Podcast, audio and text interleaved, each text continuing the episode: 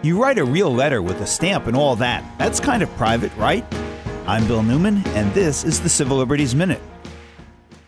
Well, no. Welcome to the United States Postal Service's mail cover program. A mail cover is where the post office employees record all the names and addresses and all the other information from the outside of all packages or letters from any person or address and then stores all that information for eight years.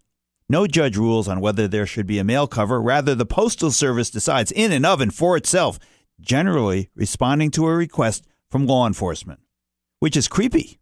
Even creepier, according to an internal audit last year, 20% of the time the Postal Service violates its own rules in approving the mail cover.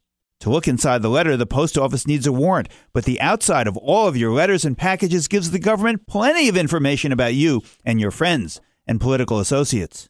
Besides, the mail cover program is just one of the ways in which the post office surveils us. The Postal Service also has a program called Mail Imaging, which photographs the exterior of every piece of paper mail in the United States. And law enforcement agencies can obtain from the Postal Service any image they want. All they have to do is ask. The Civil Liberties Minute is made possible by the ACLU because freedom can't protect itself.